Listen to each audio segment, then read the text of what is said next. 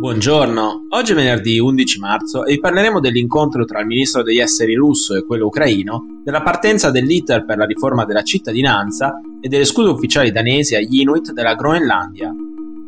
Questa è la nostra visione del mondo in 4 minuti.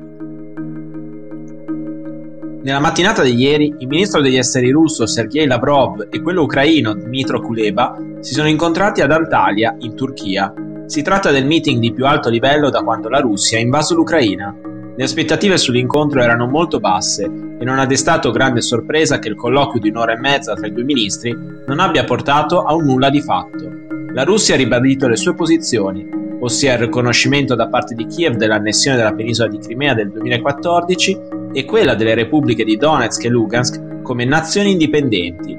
Inoltre, Lavrov ha ribadito che l'obiettivo di Mosca resta la denazificazione dell'Ucraina, ossia la destituzione del governo democraticamente eletto dagli ucraini nel 2019. Condizioni che il ministro ucraino Kuleba è stato costretto a rifiutare, senza neanche ottenere l'apertura e il mantenimento dei corridoi umanitari dalle principali città assediate, che da giorni l'esercito russo promette e poi infrange sistematicamente. Lavrov ha anche ribadito che il suo paese non ha iniziato nessuna aggressione e che semmai è l'Ucraina ad aver aggredito la Russia. In riferimento al bombardamento dell'aviazione russa dell'ospedale pediatrico di Mariupol di mercoledì, che ha causato 17 feriti e 3 morti, Lavrov ha detto che l'esercito russo non bombarda i civili, salvo cambiare versione e dire che l'incidente è avvenuto perché i nazionalisti ucraini continuano a usare i loro concittadini come scudi umani.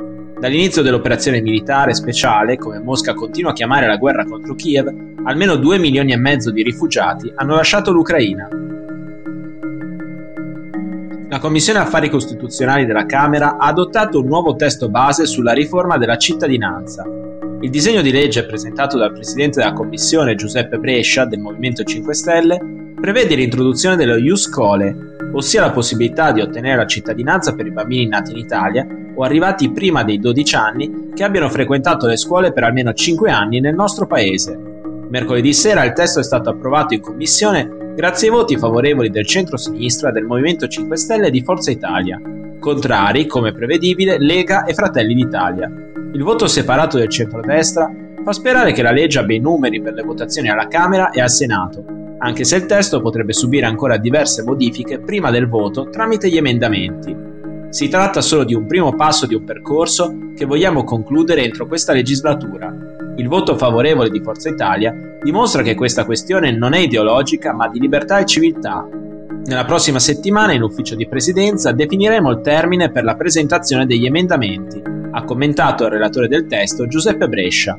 Se approvata in Parlamento, la legge sostituirà quella del 1992 basata ancora sullo Ius Sanguinis, che prevede che un bambino sia italiano solo se lo è almeno uno dei due genitori. Un meccanismo che costringe quasi un milione di ragazzi figli di genitori stranieri ad aspettare di aver compiuto 18 anni per richiedere la cittadinanza italiana, a patto di aver vissuto in Italia legalmente e ininterrottamente. Ieri la prima ministra della Danimarca, Mette Frederiksen, ha rivolto le scuse ufficiali del paese ai sopravvissuti Inuit di un esperimento svolto più di 70 anni fa. Nel 1951, infatti, un gruppo di 22 bambini Inuit della Groenlandia, allora sotto il controllo danese, fu trasferito nella capitale Copenaghen per un esperimento che aveva l'obiettivo di creare una elite di lingua danese da rimandare in Groenlandia una volta diventati adulti.